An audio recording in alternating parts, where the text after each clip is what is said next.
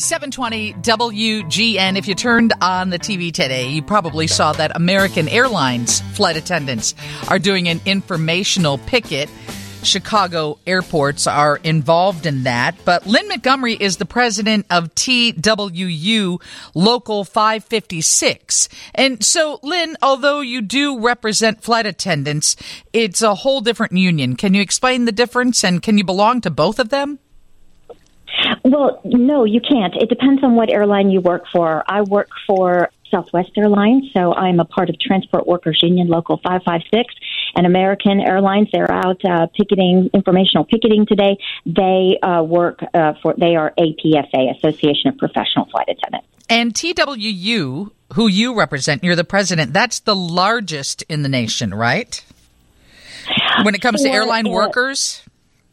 We represent over 150,000 uh, workers across the nation in transit, and a large portion of that, yes, are aviation workers. So tell us what is happening. We're reading the news. We saw the stories about the box cutter getting through TSA security and ending up on a plane and causing chaos.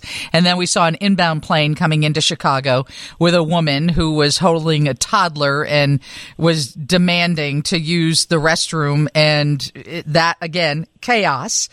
Um, you're concerned about how people are acting on planes these days.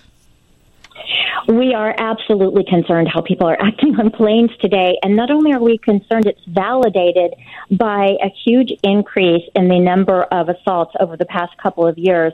Currently, this year, the FAA is reporting that we've had over 2,178 reports of unruly passengers. Of that, they initiated 767 investigations and only about 517 actual enforcement action has started on the, that number of cases. Okay, Lyn, here's the deal. Lyn is the president of the TWU Local 556. When they started letting people off the hook during COVID, remember when people acting crazy on planes and doing nutty things? I was really upset about that because my feeling is you know the rules. If you don't follow the rules on a plane, I'm a fellow passenger. That's impacting me. And I just think there needs to be stronger laws. And I think that they need to say you can never fly again. And we would agree with you. We are looking to see a Protection from Abusive Passengers Act passed that will create a passenger ban list, a universal list, not one that's just done by the individual airlines. So you can't act up on Southwest and then go get a seat on, say, Delta and get home. We think if you create in a situation like this on an airplane that creates um, havoc. It's dangerous when you're in the sky. You can't just pull over and let them out, right? You have to land the plane. And we think they should not be able to fly on any commercial aircraft anywhere across the nation. And they talked about that a couple years ago, how these people were banned forever. And then lo and behold, all those bans were lifted. So tell me about the Abusive Passengers Act. Yeah, that would um, lead way to protecting airline employees and also customers and passengers from being uh, at the victim of abusive passengers. Um, most customers, of course, are amazing, and we have a wonderful time flying in the air with them. But for the few that create a disturbance on board, not only is it dangerous, it costs money, and it creates uh, delays. People have to divert to different cities, and it's a real hassle for everybody. So we want to see that the they're actually prosecuted, and we want to see that they are banned from flying. And what kind of stuff have you encountered in your career, and has it been amped up in the past couple years?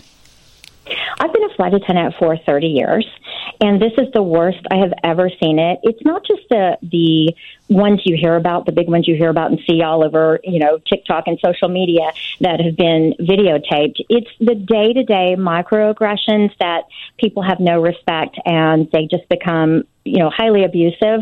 Most of the time, flight attendants are able to diffuse it, but you have these these cases that have obviously increased over time where flight attendants um, are literally going home bloodied, battered, and bruised. And there's just no excuse for that. We have to stop it, and we have to stop it now.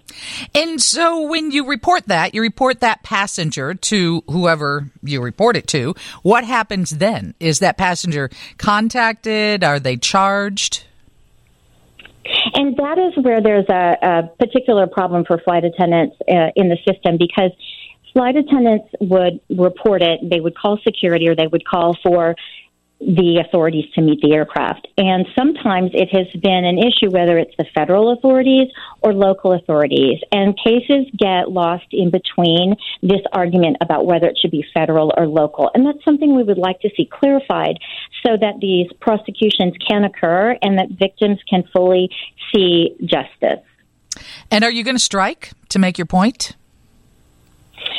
No, but we have been leafleting um, around, and we have been in major airports nationwide. You might see us. We've been handing out assaults won't fly pamphlets and information so that you can join the crusade. You can also visit uh, assaultswon'tfly.com where you can see a lot of information about our efforts and you can even join in. Thank you so much for joining in on the Lisa Dent Show. Good luck. Thank you so much.